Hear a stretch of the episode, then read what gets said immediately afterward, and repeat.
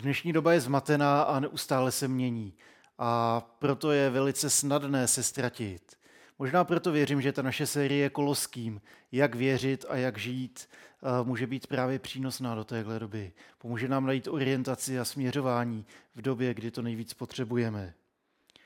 Protože vystává otázka, čemu ještě můžu věřit, na co se ještě v dnešní době můžu spolehnout, protože těch jistot je čím dál míň.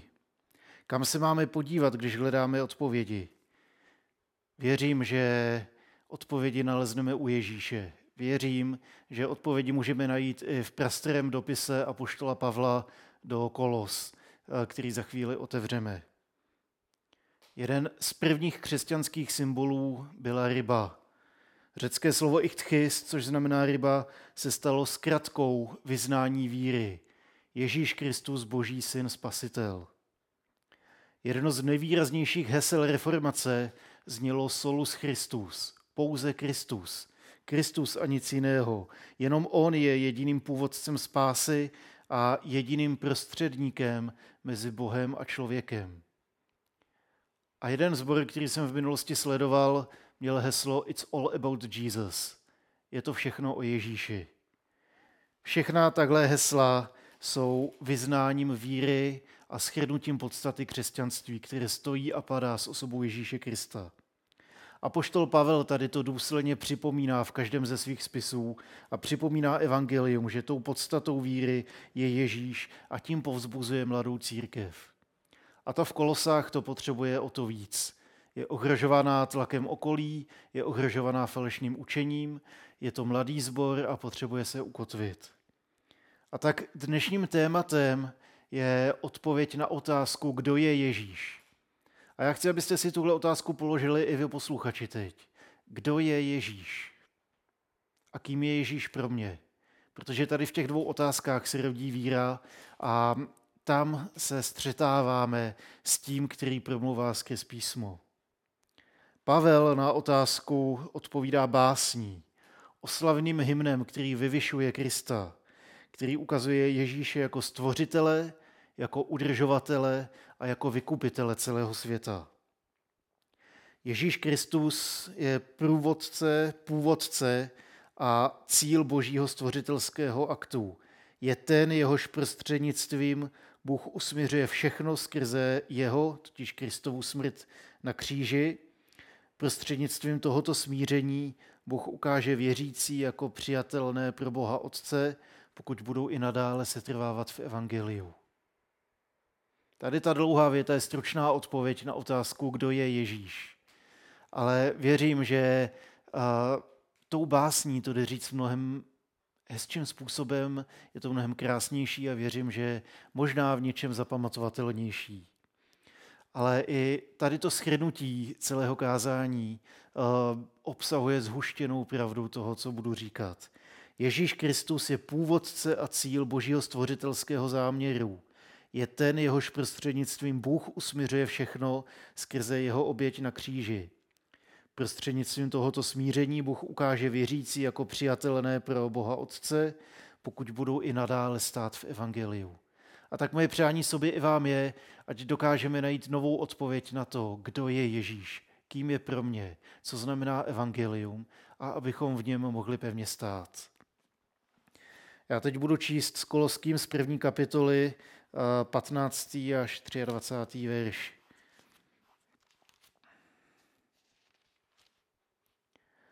On je obraz Boha neviditelného, prvorozený všeho stvoření, neboť v něm bylo stvořeno všechno na nebi i na zemi, svět viditelný i neviditelný, jak nebeské trůny, tak i panstva, vlády a mocnosti. Všechno je stvořeno skrze něho a pro něho. On předchází všechno, Všechno v něm spočívá. On je hlavou těla, totiž církve. On je počátek, prvorozený z mrtvých, takže je to on, jež má prvenství ve všem. Plnost sama se rozhodla v něm přebývat, aby skrze něho a v něm bylo smířeno všechno, co je, jak na nebi, tak na zemi, jak, protože smíření přinesla jeho oběť na kříži.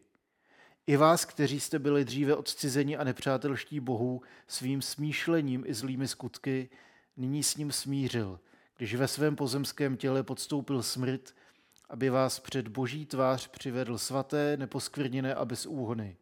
Pokud ovšem pevně zakotveni se trváte ve víře a nedáte se odstrhnout od naděje Evangelia, jež jste slyšeli, jež bylo kázáno všemu stvoření pod nebem a jehož jsem se já, Pavel, stal služebníkem. Mírně delší, ale krásný text. Obsahuje báseň, ve které je spoustu pravdy. A poštol Pavel v tom dopisu připomíná evangelium, kterým brání koloský sbor před falšným učením. Aby se vypořádal s herezí, tak eh, vytahuje velice silnou zbraň. A to je báseň, oslavný hymnus na Ježíše Krista. Možná někteří namítnete, proč báseň? Že v tak krátkém textu, jako jsou čtyři kapitoly eh, dopisu Koloským, eh, se najde prostor pro báseň. Není to ztráta času, papíru, ingoustů? Rýpaví Češi můžou tady to namítnout. Pokud chce Pavel sdělit něco důležitého, neměl by přece mrhat časem básní. Věřím, že je to právě naopak. Že právě báseň je tou nejlepší formou a to hned z několika praktických důvodů. Poezie je totiž velice úsporná. Je úsporná na slova a proto šetří jak ingoust, tak papír. Do básně se totiž dostanou jenom ta nejlepší slova. Musí tam sedět tematicky, rytmicky, významově a musí to krásně znít a dávat smysl. Není tam vůbec žádný prostor pro zbytečnosti. Navíc z psychologického hlediska to, jak jsme byli stvořeni, tak eh, jsou to právě básně, písně, pořekadla, říkanky, akronymy, eh, co nám v paměti utkví nejvíc. Nebývají to strukturovaná pojednání, nebývá to systematická teologie, ale bývají to písně, básně, úryvky z filmů, z vyprávění, nějaké říkanky. To je to, co se uhnízdí v naší paměti a provází nás to až do smrti. To, co si dobře pamatujeme, je často poetického charakteru. A právě proto apoštol Pavel si rozhodl pro báseň. Někteří badatelé se neschodnou totiž na tom, co to vlastně znamená. Neschodnou se na tom, jestli je ten hymnus Pavlou zbraní proti falešným učitelům, nebo jestli to uh, je spíš základ ke společné diskuzi. Nám budíš povzbuzením Evangelia. To, na čem se ale všichni shodnou, je, že tady ta báseň vyvyšuje Ježíše Krista a schrnuje podstatu Evangelia. Ten text, který jsem četl, se skládá z básně, to je jeho, řekněme, dvě třetiny, 15. až 20. verš, a zbytek je potom odpovědí věřících na setkání s Evangeliem. Takhle jednoduše to jde rozdělit. Hymnus ukazuje Krista jako stvořitele, udržovatele a vykupitele celého světa a povzbuzení věřících je pak odpovědí člověka na setkání s Kristem. Mezi badateli nepanuje schoda ohledně původu a struktury té Pavlovy básně. Jestli se dělí na tolik nebo uh, jiný počet částí, jestli na dvě nebo na tři, co jsou ta klíčová slova. V každém případě, když se na to podíváme zblízka, podíváme se na to, co říká ta báseň o Ježíši, tak zjistíme, že on je tím, ke komu odkazuje ve všech svých částech. Díky téhle básni ho můžeme ještě líp poznat a proto věřím, že má velkou cenu podívat se důkladně na každé slovo, co v té básni najdete. A i když se zeptáme, jaké z nich je teda to nejdůležitější, já nevím, je jich tam totiž hodně.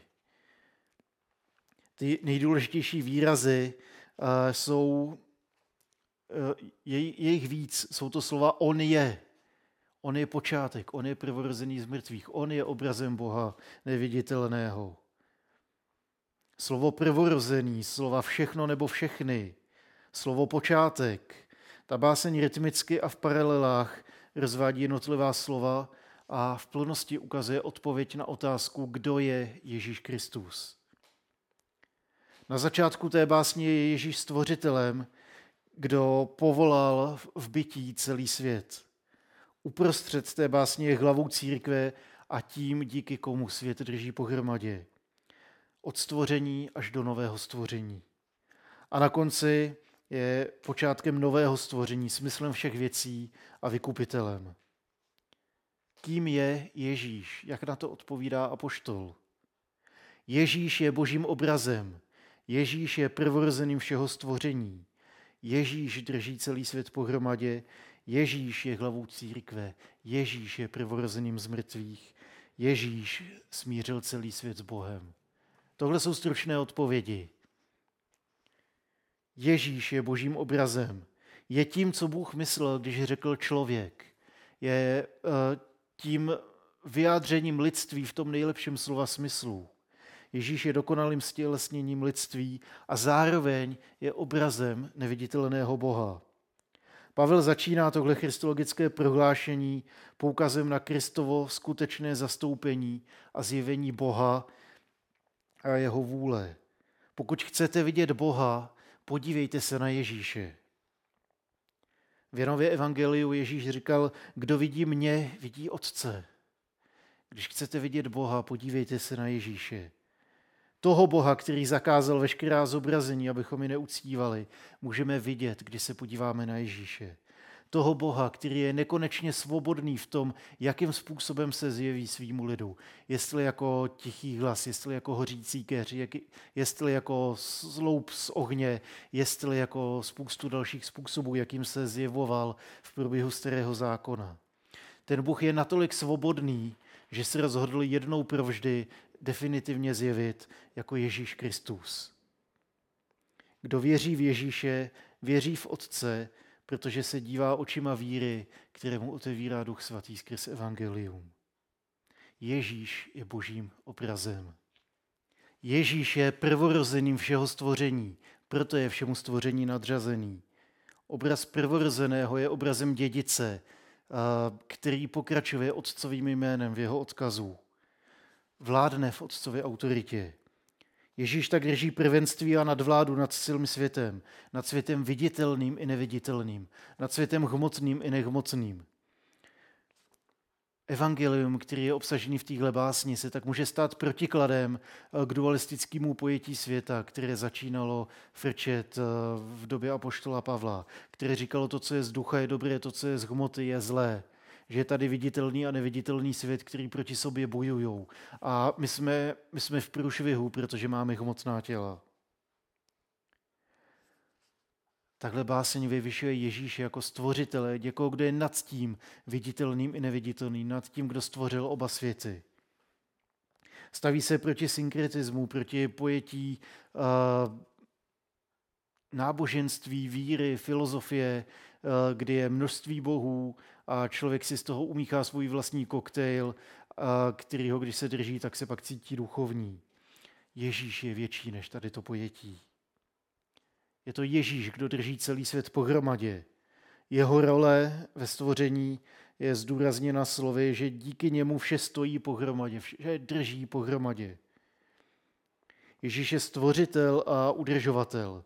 Není to Bůh hodinář, který nastartuje svět a pak už se o něj nezajímá. Nestvořil svět, který by existoval bez něj. Stvořil svět, který miloval a stal si ho součástí a vykoupil ho. Ježíš je hlavou církve.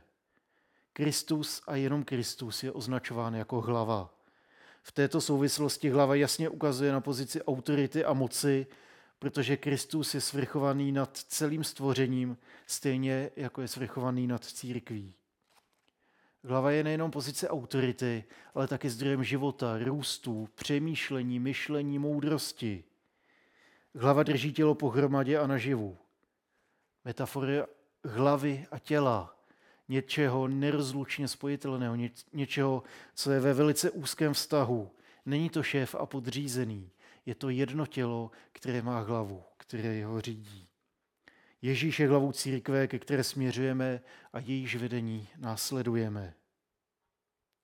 Ježíš je počátkem všech věcí. Slovo počátek, původ, dokonce sféra vlády, jak by se dalo přeložit řecké arche, je tak tímhle slovem je Ježíš titulován v jednom z dopisů knihy Zjevení do nedaleké Laodiceje. O Ježíši báseň doposud mluvila jako o stvořiteli a udržovateli z celého světa, všech věcí. jako o tom, v kom je veškerá plnost a vláda.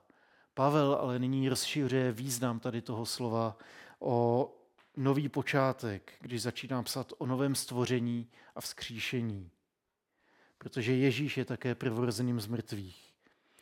Jako prvorozený to znamená, že má mnoho bratrů, z nichž on je první, nejstarší, jehož odkaz rodina nese. Tady to prohlášení je nevyhnutelně křesťanské. Základním kamenem naší víry je Ježíšova smrt a jeho vzkříšení. O obojím mluví tato dvě slova. Prvorozený z mrtvých. Ježíš je prvorozený z mrtvých, aby mohl být prvním, kdo vstal z mrtvých. Ježíš smířil celý svět s Bohem krví svého kříže. Král Ježíš, stvořitel Ježíš, vykupitel Ježíš a kříž. Král a kříž. Dva pojmy, co nejdou moc dohromady. Moc k sobě nejdou, jenom v Ježíši. Markovo evangelium ho představuje jako krále, který kvůli nám podstupuje kříž. Krále, který z lásky ke svému lidu a k celému světu podstupuje kříž. Ukazuje království, jež je jakoby na ruby. Jenže není to spíš náš svět, co je na ruby, co je vzhůru nohama. Ježíšova smrt na kříži umožňuje smíření s Bohem a usměřuje celý svět s ním. V něm dochází ke smíření, k uzdravení a k obnovení. Celá ta báseň je o Ježíši Kristu. V něm, skrze něj a pro něj je církev. Pro něj žije celá církev. Všechno je to o Ježíši. V tom se shodneme s každým křesťanem. Jenom Kristus stačí, v tom se shodneme se slem reformace. A Ježíš je Kristus, je Boží syn a je spasitel. To je krédo každého jeho následovníka. Jeho a poštol Pavel chválí v této básni. Co to ale znamená pro nás? Věřím, že Kristovo dílo bylo opravdu dokonáno, ale že na nás jako věřících je udělat ten druhý krok. Víru se ho držet, ale jít tak, abychom byli pevně zakotveni v Evangeliu. Tohle prohlášení volá po odpovědi, před kterou nás staví Evangelium. Kdo je Ježíš? A jak se mě to týká? A poštol Pavel připomíná evangelium, který je dobrou zprávou o novém králi, který pro nás podstupuje kříž. Tím se všechno mění. Evangelium je zprávou o velké boží milosti, o božím smíření díky Kristovu kříži a vzkříšení. Je dobrou zprávou, díky které můžeme stát před Bohem jako jeho děti, jako svatí, neposkvrnění a bez úhony. Evangelium je dobrou zprávou pro celý svět.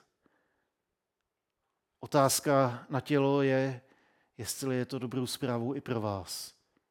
Ježíš je vykupitelem každého člověka. Je i mým vykupitelem?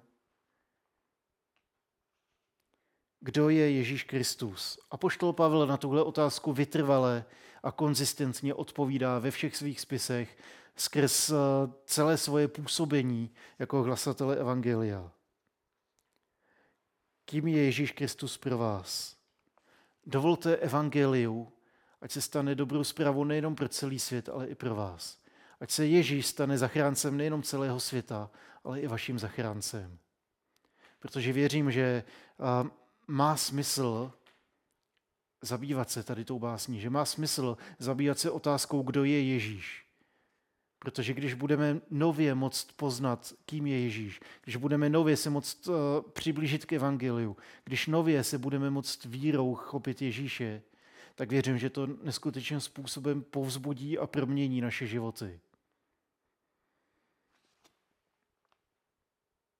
Ať i vás Ježíš ze svojí milosti může postavit před Boha Otce svaté, neposkvrněné a bez úhony.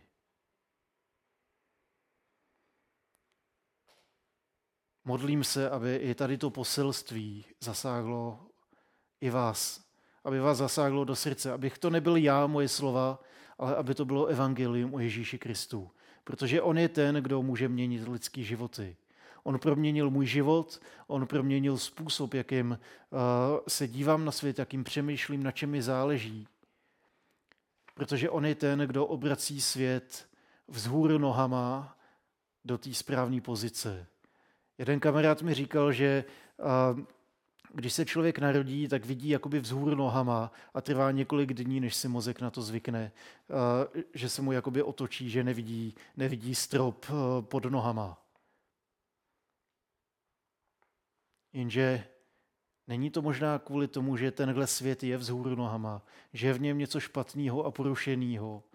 A dobrá zpráva Evangelia je to, že Ježíš může nejenom celý svět, ale může, může především i nás, naše srdce, naše, naše nitro, naše hodnoty otočit vzhůru nohama, vstříc životu k tomu nejlepšímu, co, co může být. Modlím se, aby vás tady, ta, tady to poselství uh, nějakým způsobem zasáhlo a věřím, že to Duch Svatý, kdo k vám promluvá, pokud, pokud vás to zasahuje. A pokud ještě nejste Ježíšovi následovníci, chci vám dát příležitost právě teď, abyste se mohli jimi stát. Ten Ježíš, o kterém jsem mluvil, skutečně přišel na svět, položil svůj život i za vás a vstal z mrtvých. A vy můžete být součástí jeho příběhu, jeho života, jeho církve. A pokud, pokud, pokud tady to k vám promlouvá, přivlastněte si vírou modlitbu, kterou teď budu říkat. To, že to je vaše modlitba. To je modlitba člověka, který říká, bože, já tě potřebuju, bože, já tě chci, bože, otoč můj život vzhůru nohama tím nejlepším způsobem, v tom nejlepším slova smyslu. A tak a dovolte Ježíši vstoupit do vašeho života. Přijměte tuhle modlitbu a věřím, že to je způsob, jakým, jakým otevíráme svoje nitro, aby on mohl vstoupit do našeho života a začít ho proměňovat a žít skrze nás. Takže pokud, pokud pokud se vás Bůh dotýká, neváhejte. Přidejte se ke mně v téhle modlitbě a staňte se křesťany. Ježíši, já ti děkuji za to, že ty jsi dobrým Bohem, že ty jsi nejenom stvořitelem, udržovatelem a vykupitelem celého světa, ale že jsi, ty jsi i mým stvořitelem, ty jsi i ten, kdo můj život drží pohromadě a že ty jsi ten, kdo můj život zachránil. Věřím tomu, že to, že ty jsi podstoupil kříž, bylo i za mě. Věřím tomu, že ty jsi skutečně vstal z mrtvých a věřím tomu, že ty můžeš a chceš proměnit můj život. A tak prosím tě, vstup do mého života, začni ho proměňovat a dej mi, dej mi skutečně poznat a prožít, že evangelium je pravda. Amen.